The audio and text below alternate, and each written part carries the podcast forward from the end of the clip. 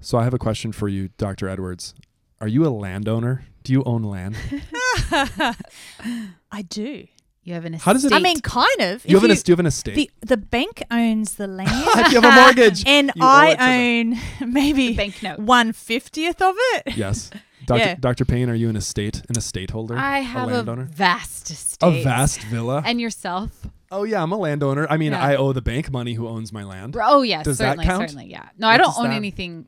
I own very few things outright. I came from a family where like, you know, people owned land, you know, like especially on my dad's side, like mhm. owning 40 acres of land. Well, that's owning- because you're like a midwestern farm. I'm a guy. Midwestern farm guy, exactly. But I think in the urban, suburban life, like land ownership doesn't seem like such a big deal, does it? It doesn't, but I think that's shifting now. That's true. I think I- there's kind of an exodus from the cities and the suburbs, and people want land. you got to get land, We have a very Yep. tiny, tiny Get little land. house. Yeah, I like it though. Welcome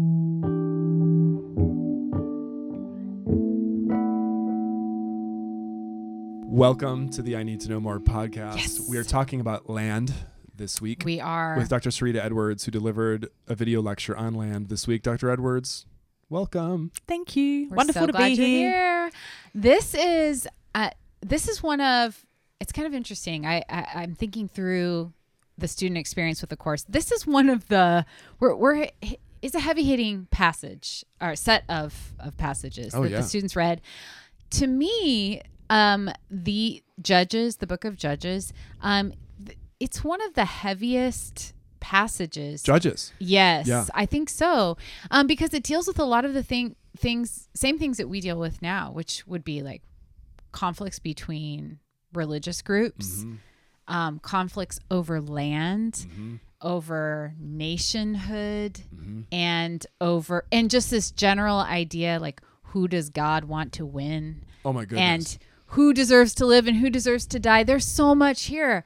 I'd love to I'd love to hear you all comment a little bit on I mean, okay, first I have a question for both of you, which is when you teach this, like what are the the standard student responses to these really intense and kind of difficult passages?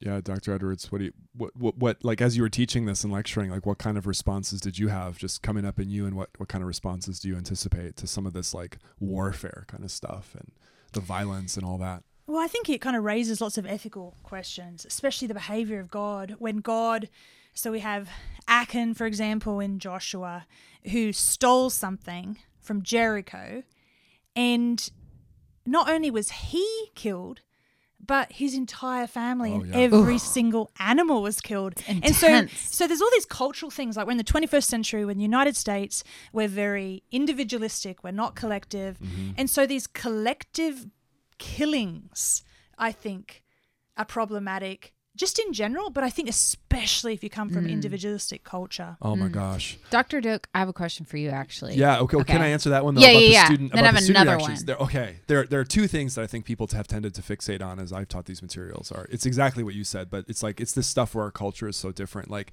in the book of Joshua, it's just the ethical question of this taking of the land. Like, is this like a genocide or is it something else? Like, how do you how do you talk about that? And then in Judges, I think, and this is something we've talked about in the course before, or we will again at least, which is this question of when the Bible has a narrative, when there's a story, sometimes it's hard to know what's being endorsed versus what's being described and, and you're supposed to in fact judge it so for example in the book of judges there's a story at the end it just has it's just it's just a scene of indis, uh, almost like unspeakable violence and students often as i do react very strongly to it. And i think one question that comes up is like how could god do this? And it's like okay but wait actually people do this right? And is and, and the scene of this violence is not endorsed.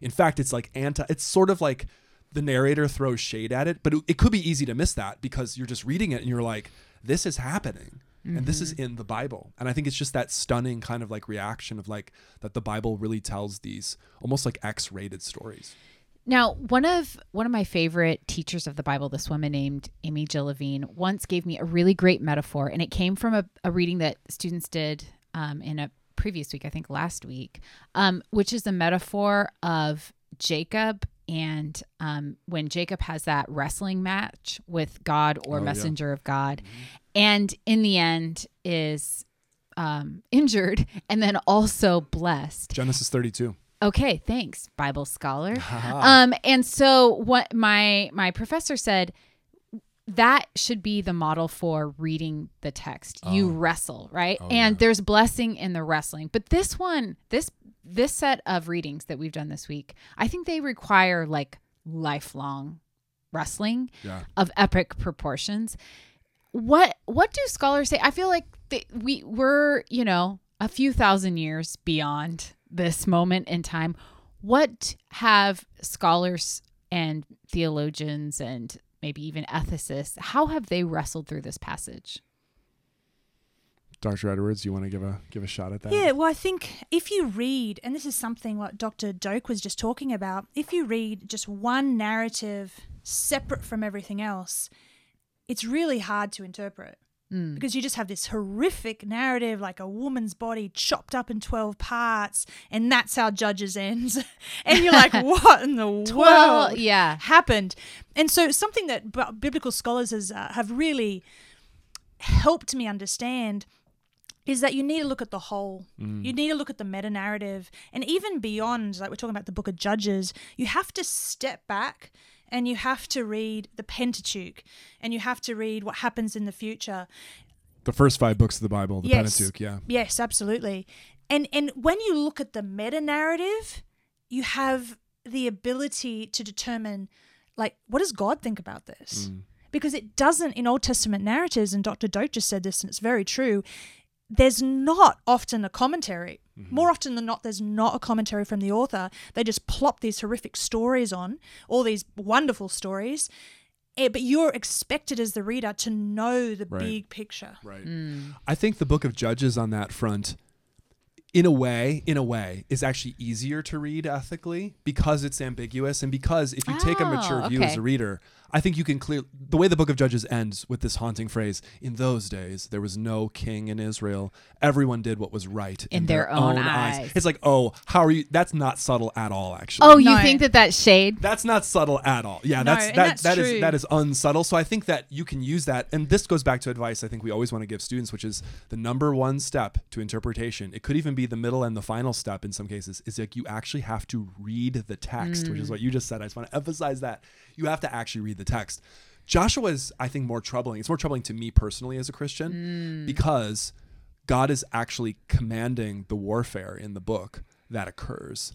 And I think that scholars and ethicists, ethicists have gone on a long journey with that, you know, especially in the last 20, 30 years when like we know for example that people have used the story in Joshua as justification for really you know really controversial acts. Like in fact i just saw hot off the press there's a new book out about the way that the book of joshua has served ideologically as fodder for people to talk about the israeli palestinian conflict. So it's like this stuff is it's not just trapped in the past right? And so i think that that's what makes it explosive for me. You made two points dr edwards i wanted to engage with you about about about that violence in joshua if if, if you want to um, and you covered so much in this lecture so thank you for just like doing two whole books of the bible. Not easy to do by the way.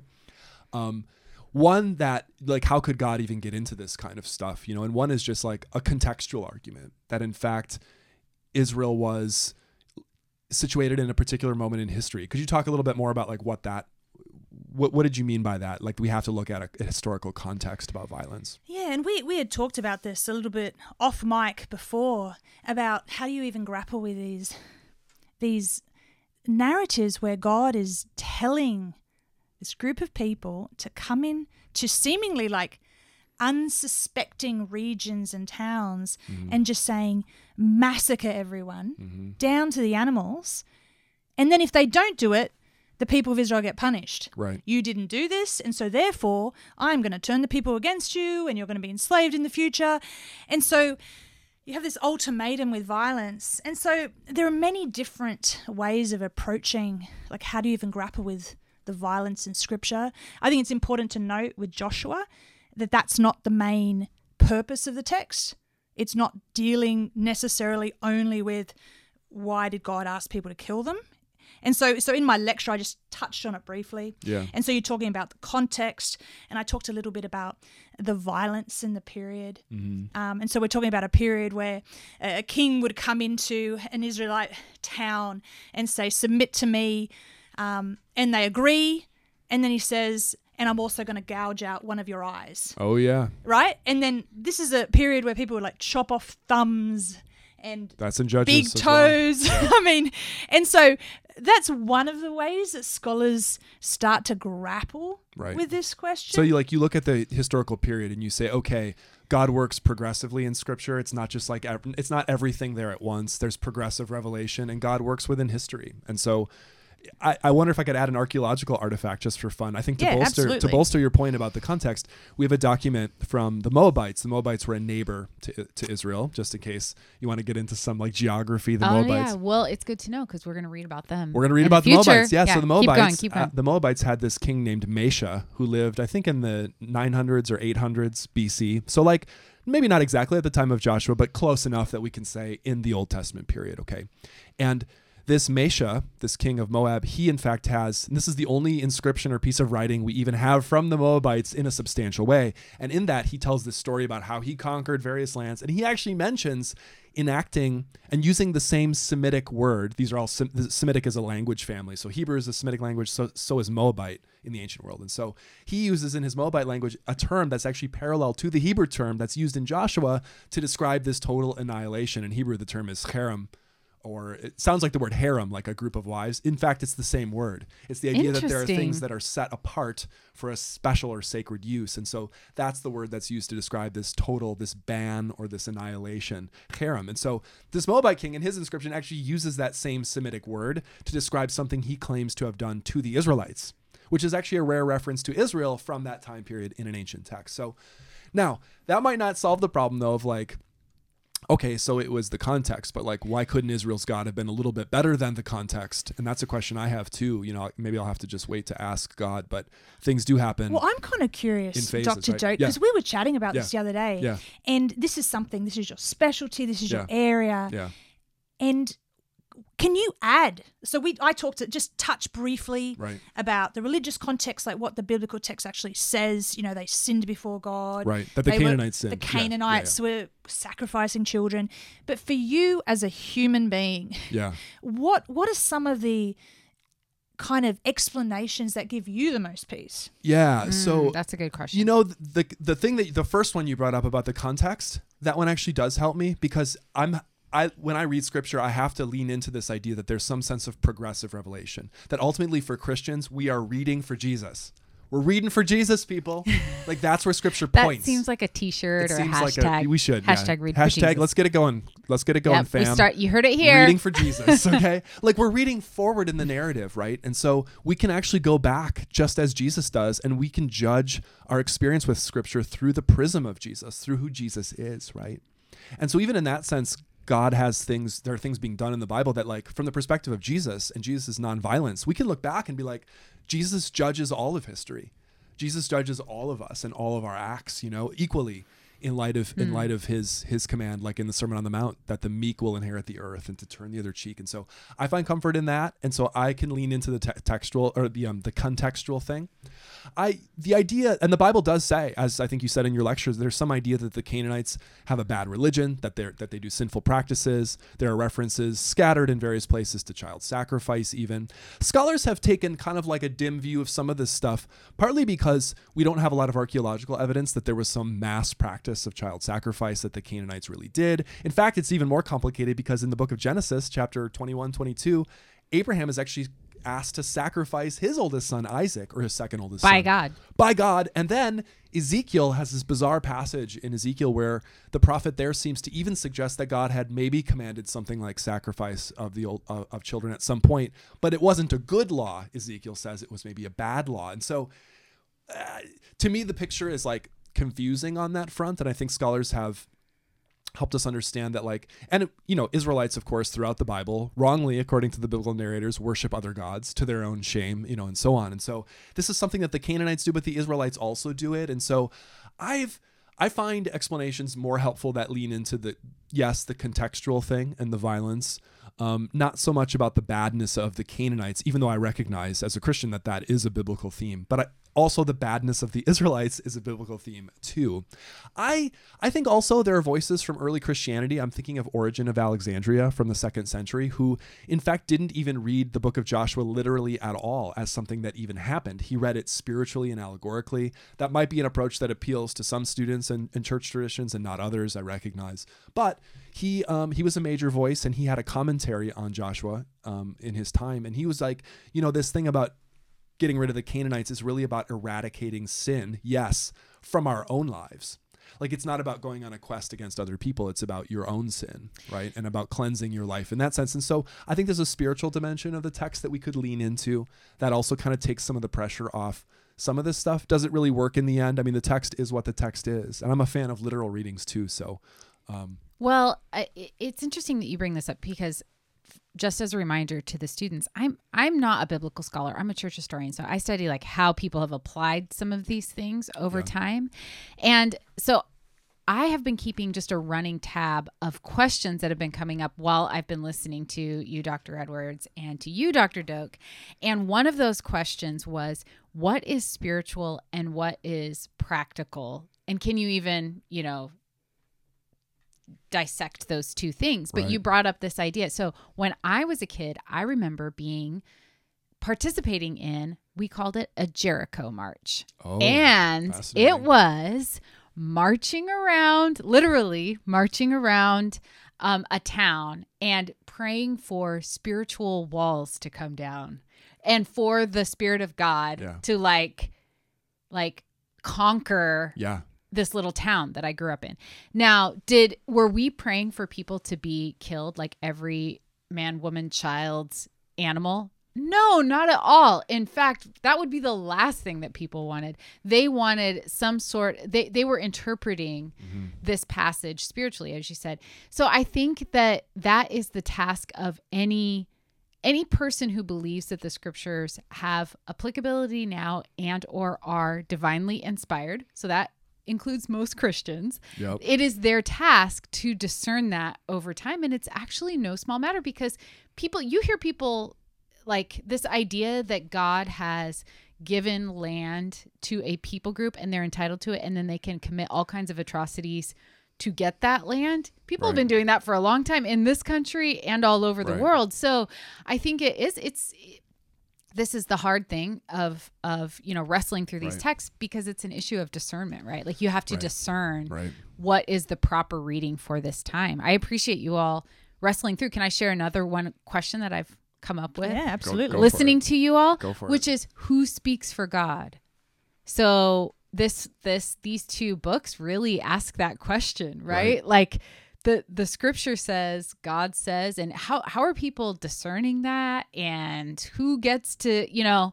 yeah. that that changes over time what I know. How do you all manage that question? Well, like Dr. Edwards, you've you've been a missionary, like in your life, like you've done missions work. You've gone to other countries and and and you've talked to more people than probably Dr. Payne and I combined who are like not Christians about faith and just like how does like how do you think about that in terms of like I don't know, just like the willingness of someone to believe or like do you ever like force it or how far does it go? Like how, how does how does someone who's been involved in missions think about a question like this? Like is there ever a place to like change someone's culture forcibly today, do you think? Or like how does that like how would a missionary think about that? Yeah. Well, I think definitely you're not changing people's culture. Mm-hmm. And as you think about how God created the world with all diversity of language right. and traditions, um, and as as I've traveled the world, I've seen so many different ways mm. to do church, mm. to read scripture. Mm. Um, as as you, if we if we were sitting around and we're from all different countries, languages, w- different things would be popping out at us. Totally. Um, from the biblical text, and so like determining, I think this is a real like practical question like how do you know if something's from god or not from god? And that was the kind of the basis mm-hmm. of your question. Mm-hmm and and I think it is it is a discerning process, like comparing with the biblical text. Is this in alignment or is this in contrast with what God teaches in the in the Bible, in the New Testament, the Old Testament? Um, it's having wise counselors around you, other Christians who can kind of speak words of wisdom and knowledge into it. Um, and it's also slowly, and we're moving to the New Testament, but also the Old Testament. Um, following and learning to hear the voice of God. Mm. And and the Bible is filled with all these miraculous events where there's dreams, visions, angels, um, God speaking from the heavens, um, and so I think it's it's a combination of different things. Mm. That's really Mm. good.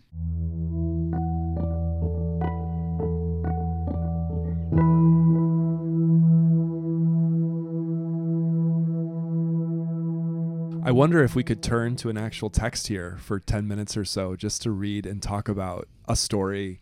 Um, Yes, let's pick the strangest, the strangest. most gruesome one. well, let's okay. Let's, No, let's, no, maybe. Let's pick a weird. Let's pick Just a, a weird one. Let's pick a weird one. Let's pick a weird text. There's a lot of fun ones to choose. I don't know. Uh, Dr. Edwards, what do you think about the story of Ehud in Judges 3? Do you think Yeah, that I think do you think that's a that could work? text, Can we read it out loud together um, around around our table here? I, I was thinking of starting in Judges chapter 3 verse 15. So Judges 3 Mhm, 15 to mhm. 30. The background here is that a neighboring country, Moab, that I just mentioned, is oppressing Israel. Israel was supposed to, I mean, this is a huge plot point. Israel was supposed to take the land and drive everyone out, but they actually couldn't do it in the book of Joshua. They didn't do it. They they make a deal. They spare. They spare some people. Yep. They they can't or or they can't do it. Or as the book of Judges says at the beginning, God actually wanted some of the people to remain so that he could test them in warfare. So the Bible is actually really complicated on this front as well. Anyway, the Moabites are oppressing Israel. What are they going to do? Let's read this weird story and talk about it a little bit. Judges 3:15. Dr. Edwards, you want to kick it off? Yeah. So maybe we'll start 14. Oh, you want to start at 14? Oh, Just good, real okay. quick. Are you looking at the NRSV translation? I am. Oh, perfect. We're all in the same translation here. So Oh. the Israelites served King Eglon of Moab for 18 years.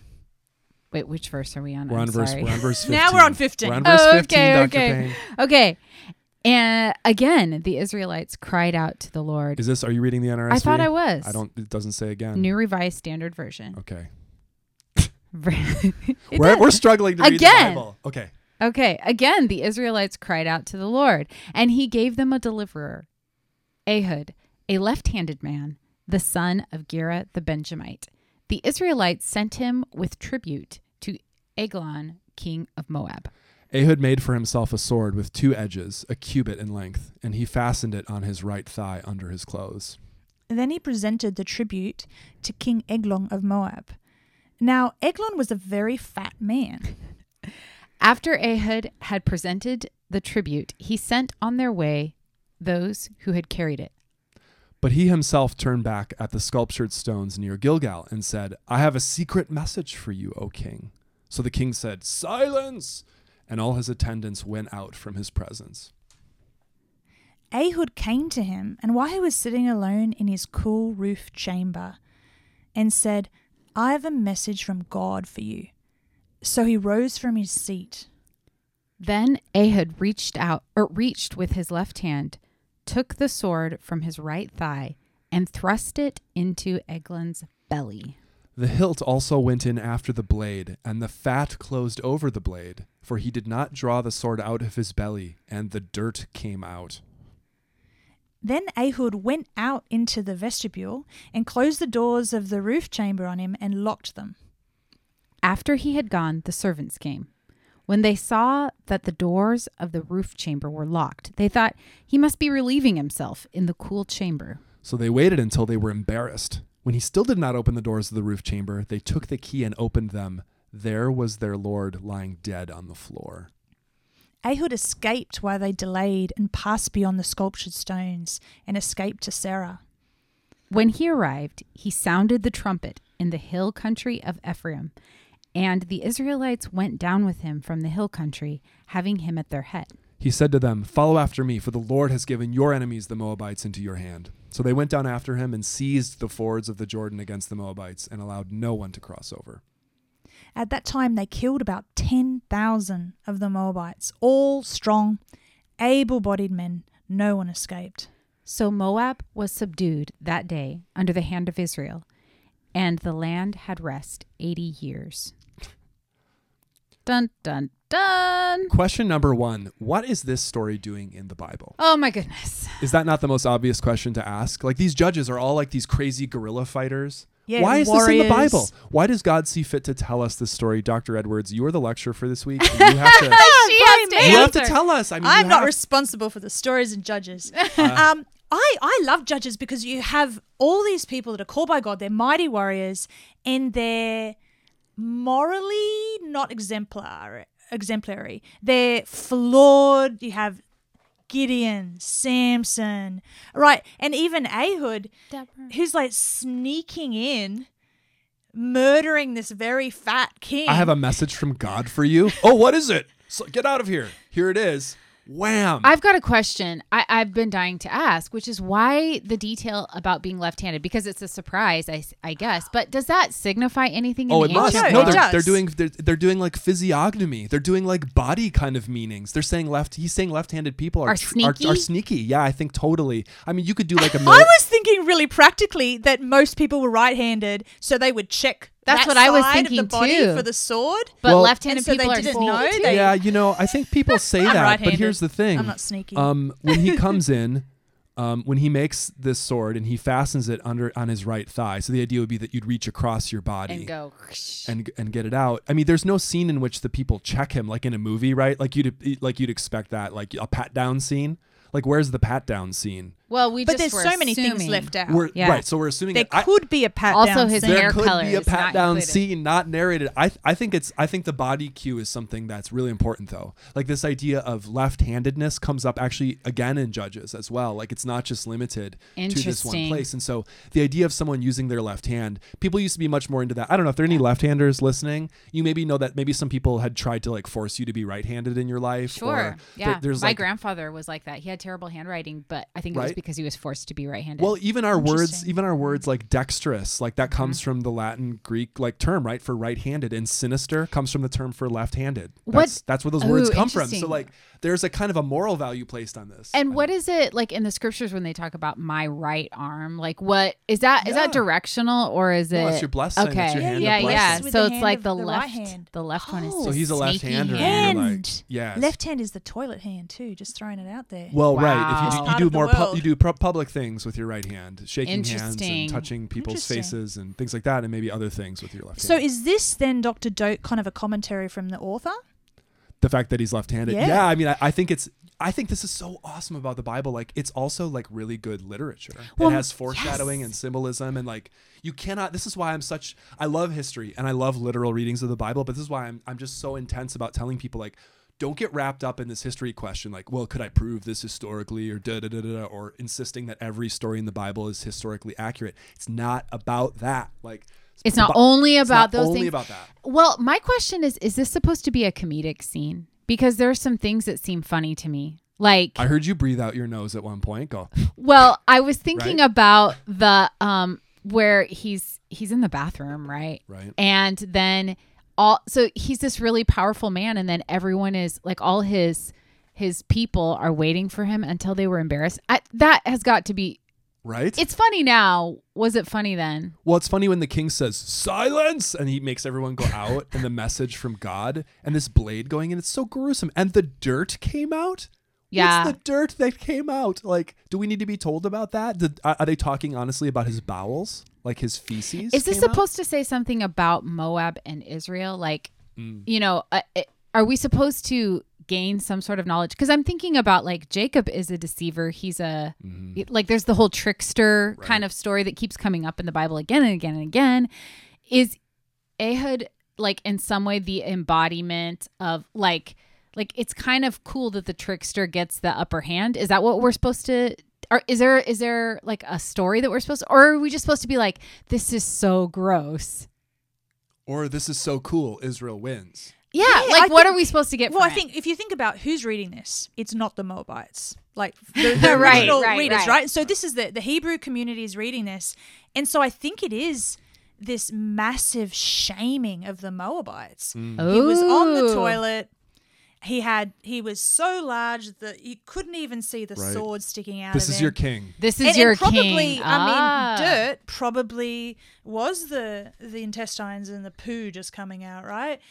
Like this is like it's an incredible shaming and mockery almost. This reminds me of like political cartoons now. If you want to talk about the leader of another country, it's very common. Like if they're your enemy country, Propaganda. to create maybe like to create a cartoonish version Right.